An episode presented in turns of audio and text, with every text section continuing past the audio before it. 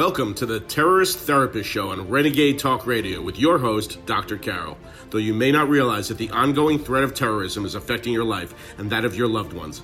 Each week, Dr. Carol analyzes the hottest topics in terror and helps you and your family reach your dreams despite living in a time of terror.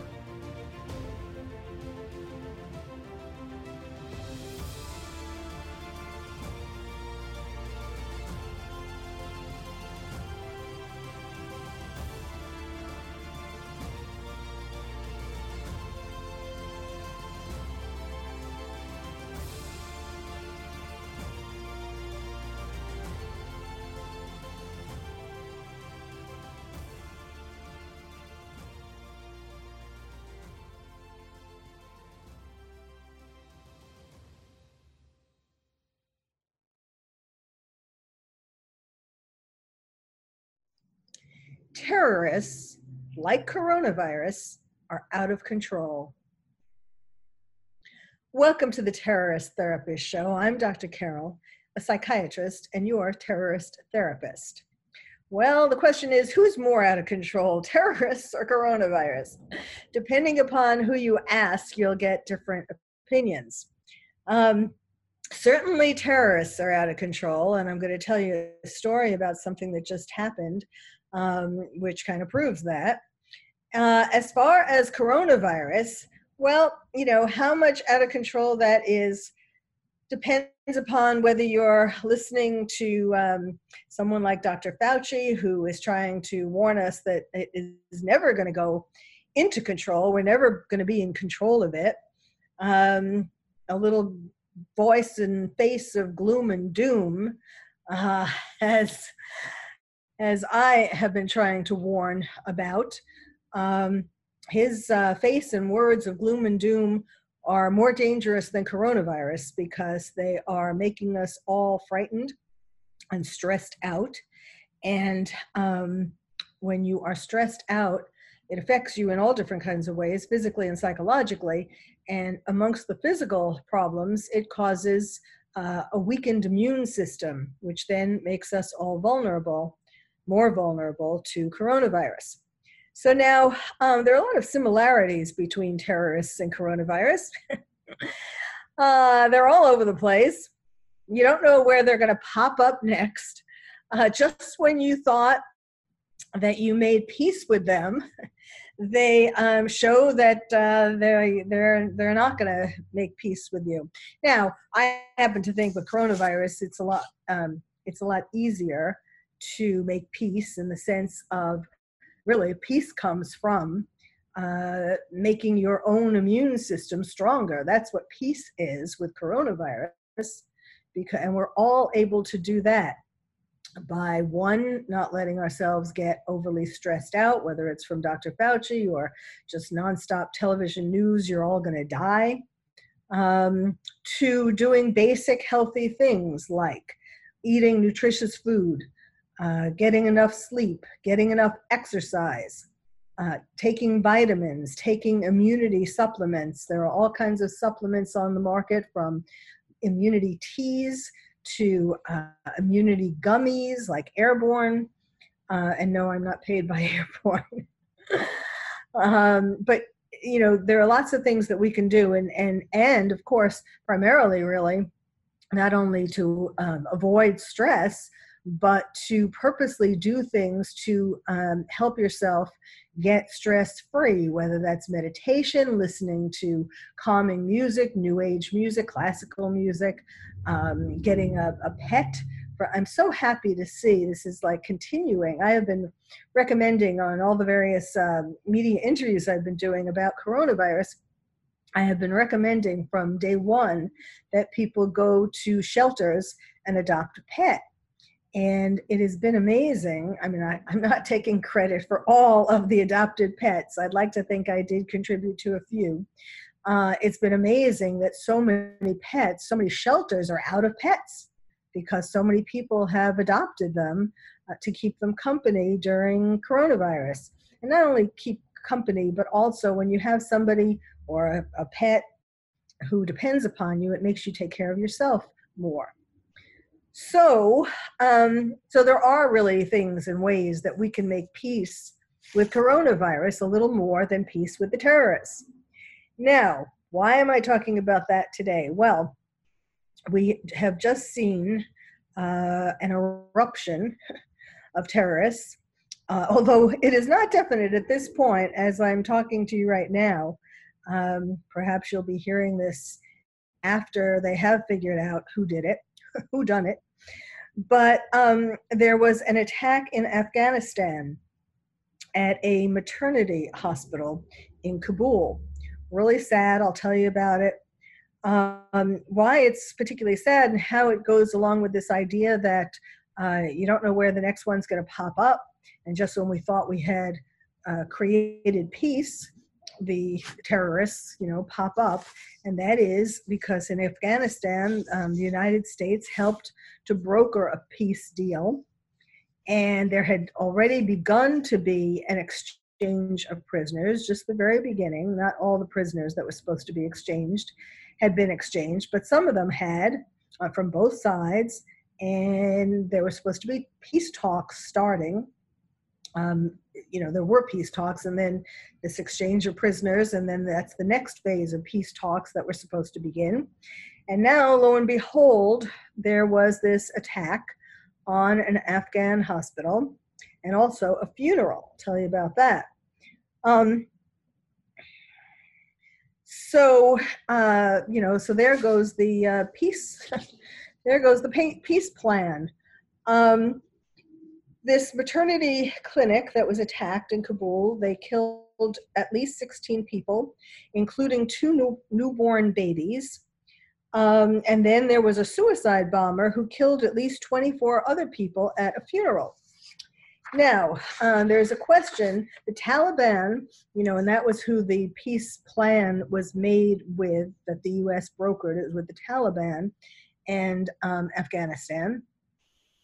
Eh, the Afghan president. Um, and uh, the there is some question as to who these terrorists were. Were you know the Taliban is denying that it was them, and there's a possibility. There are some people who are saying it was ISIS, although ISIS hasn't really uh, stepped up and said that it was them. That these people were you know ISIS uh, devotees.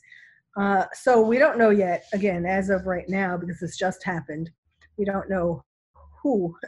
But, you know, since there is this question mark, unless they're able to finally figure out who it is, um, that is going to stall, it has already stalled the peace plan.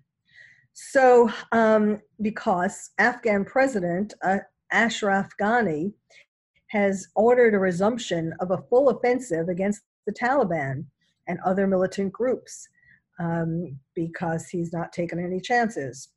And um, the chair of the Afghanistan Independent Human Rights Commission said these newborns, among the first voices they heard on the first day of their lives, was the sound of gunfire.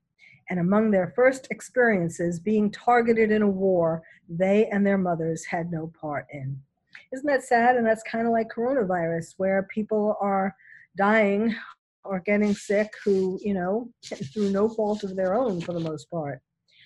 Um, so, uh,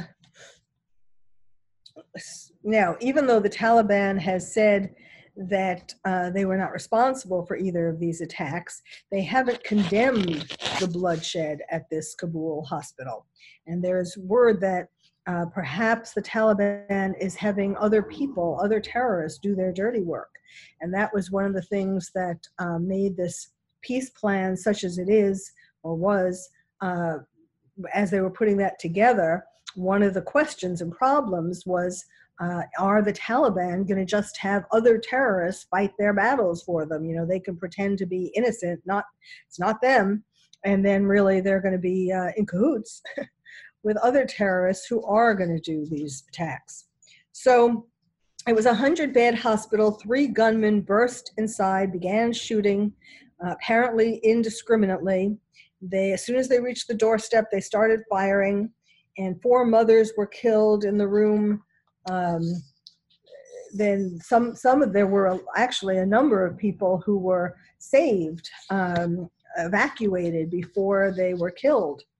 And um, so two babies were killed and six and 14 uh, adults, mothers and nurses. And um, then the funeral was of a police commander who had died in the night of a heart attack. And then people, you know, came to his funeral and um, some so far unnamed terrorists, um, suicide bomber, attacked there. Now, um, th- these three gunmen who came into the hospital were dressed as police officers and then when they stormed the maternity hospital and you know it's it just gets i mean it's so um it's just so sad and it's so similar to coronavirus uh, you know we're trying to stamp out terrorists we're trying to stamp out coronavirus and um, they are they are somewhat resistant to uh, to being stamped out. And then actually there was a third attack in Afghanistan uh, because a bomb was planted under a cart in a market, and that killed a child and wounded 10 more people, and no group claimed responsibility for that one either. Now, re- one of the reasons why they're suspecting ISIS or someone connected to ISIS for these various attacks is because ISIS did uh, claim responsibility for a series of attacks across Kabul on the day before the hospital and the funeral and this market were attacked. So, now this, of course, is particularly devastating because um, Afghanistan, just like every other country, just about, is facing coronavirus. And, you know, this is exactly what I've been talking about in previous podcasts about how ISIS and terrorists in general are seeing both Ramadan and coronavirus. Ramadan is only a month, but coronavirus is uh, some indefinite amount of time. They're seeing that as distracting.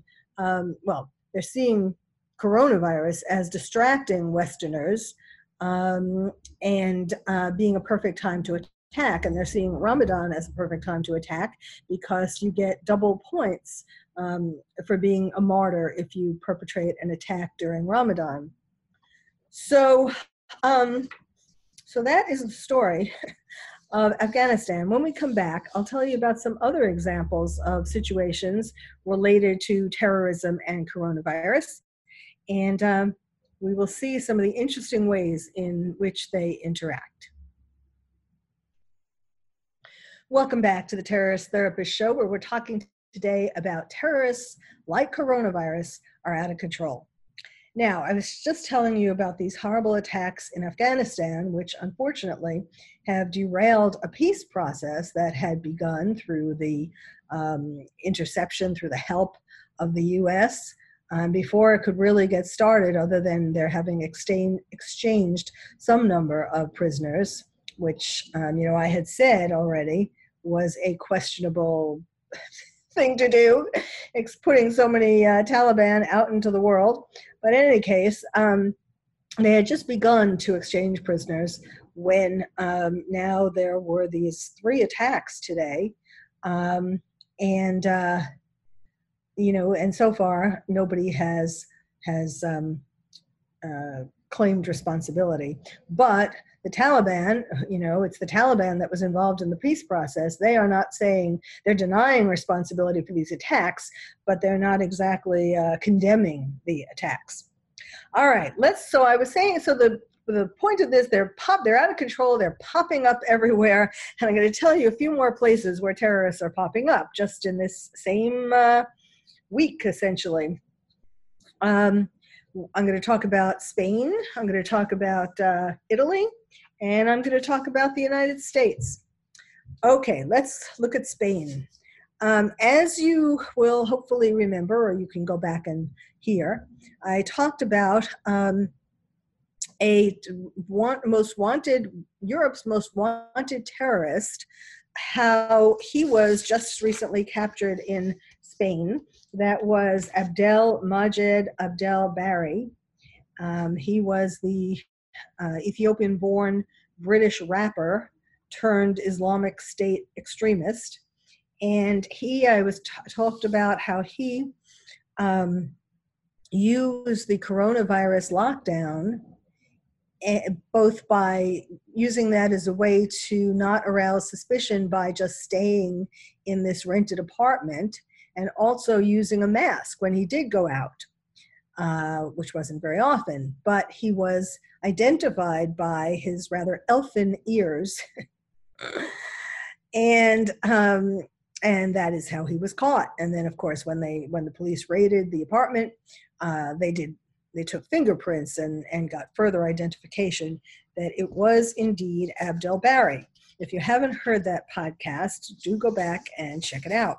Because, well, because it was very interesting, but also because today I'm going to mention about another terrorist who the Spanish police caught, uh, and it is related to coronavirus, but in a different way. This terrorist, um, as of yet unnamed at this time, um, but he is he is an, an ISIS, uh, a loyal, a lone wolf dedicated to ISIS. Um, and he was caught in Spain just in time to prevent an attack. Now, he made use of coronavirus, or actually, not necessarily made use, but he hit coronavirus um, sort of an, in an opposite way. The fact that there was coronavirus and a lockdown made it easier for him to be caught. He was a Moroccan man. Um, he was he was caught by police. He was detained in uh, a dawn raid, just like the previous uh, Abdel Bari. It was an, a dawn raid, and um, after surveillance. Now um, he was caught. He was noticed, you know, because I mean, you know, he was under surveillance too, to some degree, because he was considered a uh, quote profoundly radicalized unquote ISIS follower. Now he was caught because uh, since there is this lockdown in Spain, it is easier to see, to notice people who are walking around in the streets. And he was noticed to be walking around um, looking for what seemed like, and now that he was caught, you know, and more investigation has been done, it seems more definitely that he was trying to scope out a target for a terror attack. He's a Moroccan man um, he has been radicalized and linked to ISIS for at least four years, but he had been able to keep a low profile online and offline until recently. Um, you know, unlike Abdel Bari, he went walking around in the streets, making himself both of them. You know, these are the mistakes that fortunately allow uh, the police and the counterterrorism organizations to catch these guys. Um, this the investigators noted a quote striking and worrying unquote change in the man's behavior after the state of emergency was declared by the spanish government on march 14th so when he was you know out and about more um, that uh, breaking the lockdown restrictions that um, and plus they found that he was using elaborate security measures to try to avoid these surveillance officers. So uh, they noticed this this odd behavior and they um, they um, you know that got his their attention and you know as he was going around barcelona and um, and that's how he got caught uh, he was caught in central Barcelona in an area that is popular with tourists. Okay, let's go to Italy.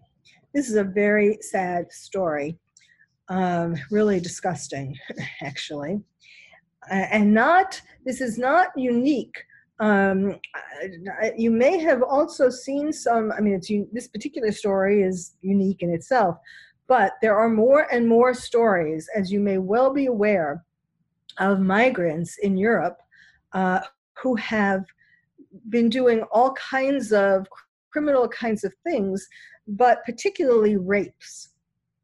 I mean, you know, it just boggles my mind that um, the European countries have been allowing in so many migrants, and because of you know, because of a number of socio sociological and psychological factors, um, including the fact that where they come from, life is not as civilized as the European countries that they are going to.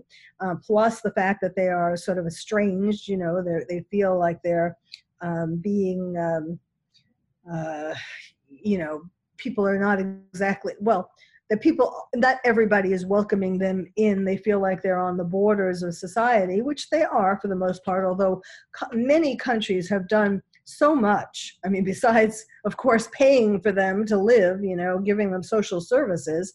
Um, but even more than that, many European countries have done um, so much to welcome them, to teach them the language, to try to teach them the language, to um, try to keep, teach them trades, all kinds of things. And yet, most of these people, many of the migrants, I won't say most, but many of the migrants don't want to learn the European language and don't really want to work if they can get social services and um, and aren't getting uh, getting um, you know blending in doing anything to blend into the society they just want to keep their culture and and there have been a lot of rapes and i keep wondering when these countries are going to learn their lesson i was actually just um, reading something about about Poland, who actually has been um, very much more aggressive in terms of not letting in immigrants, and they have managed to escape some of these problems. So, um, without further further ado, to go to this story, there was a migrant from Senegal who was arrested for an alleged rape in Naples. It's not really so alleged. uh, I mean, there is video of it in Naples, Italy. And what makes it really disgusting, I mean, any rape is disgusting, but what makes it really disgusting is that it was a rape of a nurse who had just gotten off duty. She was a nurse in a psychiatric um, uh, clinic or hospital. Um, and it was three o'clock in the afternoon, broad daylight. There is video of this unfortunately, I mean, it was broad daylight, but there weren't many people in, around. She had only seen one other person. She called out, it was a woman. She called out to the woman, and uh, she said the woman didn't hear her. But, you know, did the woman not hear her, or did the woman not want to come near her, uh, seeing her being raped by this Senegalese man, um, uh, you know, and not want to get raped herself? In any case, uh, this nurse is 48 years old. Um, she had left work at a Naples hospital. It was a, at a bus stop behind the Naples main train station. I mean, it wasn't out in the woods, you know, but but it was fairly deserted because of coronavirus.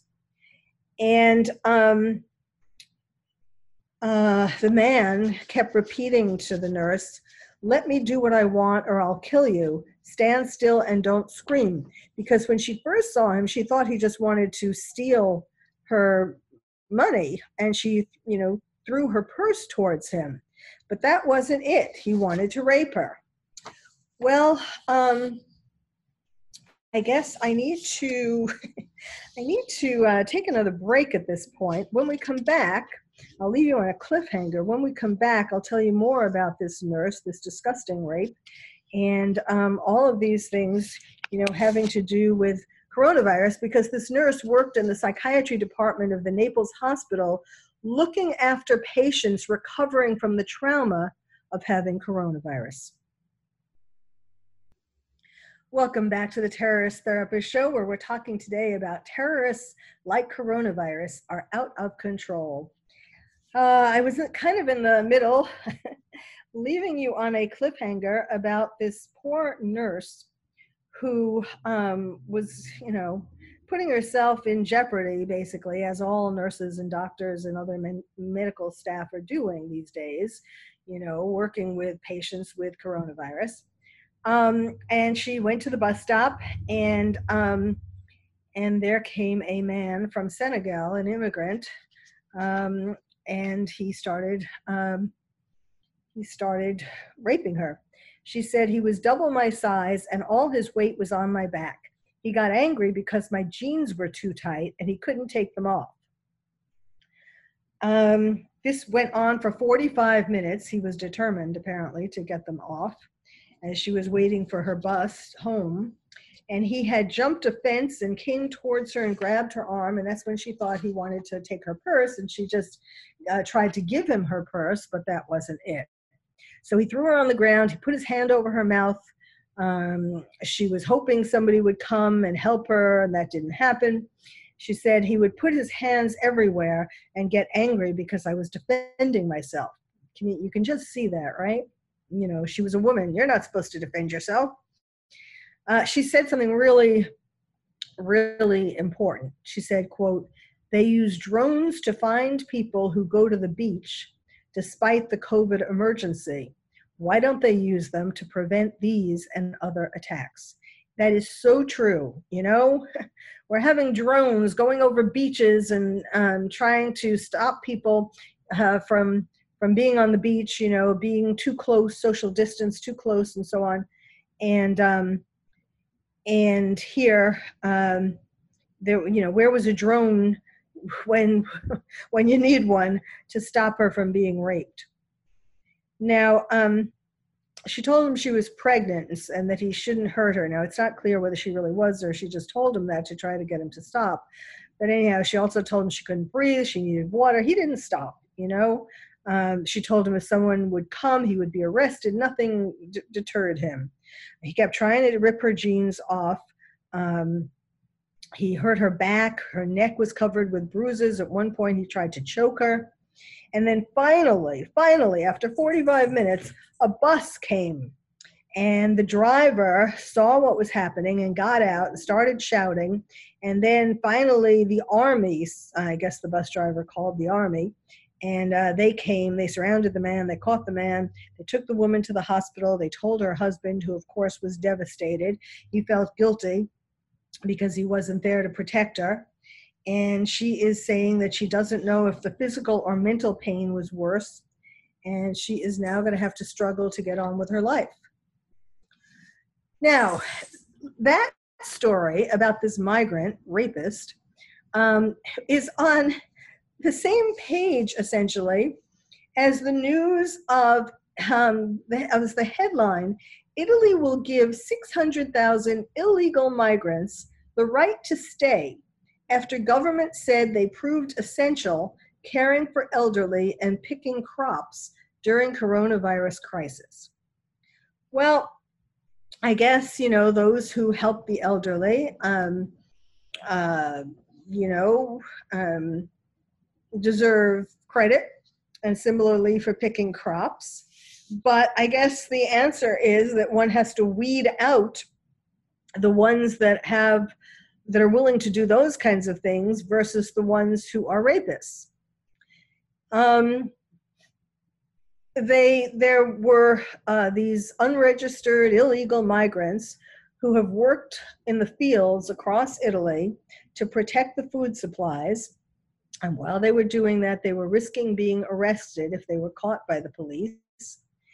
And um, so they're now giving them permits that are valid for six months and are renewable. They're temporary. It doesn't mean they're not giving them permanent citizenship yet.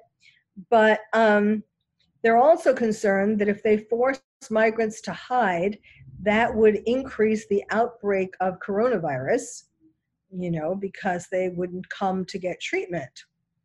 Um, so, so this is, you know these this is another example of the kinds of conundrums that there are in trying to both protect people from terrorists and um, and ne'er do wells and um, trying to uh, you know save crops and so on. All right, here's the final story about uh, terrorism and coronavirus. Uh, there is a man called Tahawur Rana, and he is in jail in California. He is a uh, terrorist. He was um, convicted in a major terrorism case in Chicago, and he tested positive for coronavirus, and he is asking to be released from prison. you know, it's um, he is 59 years old.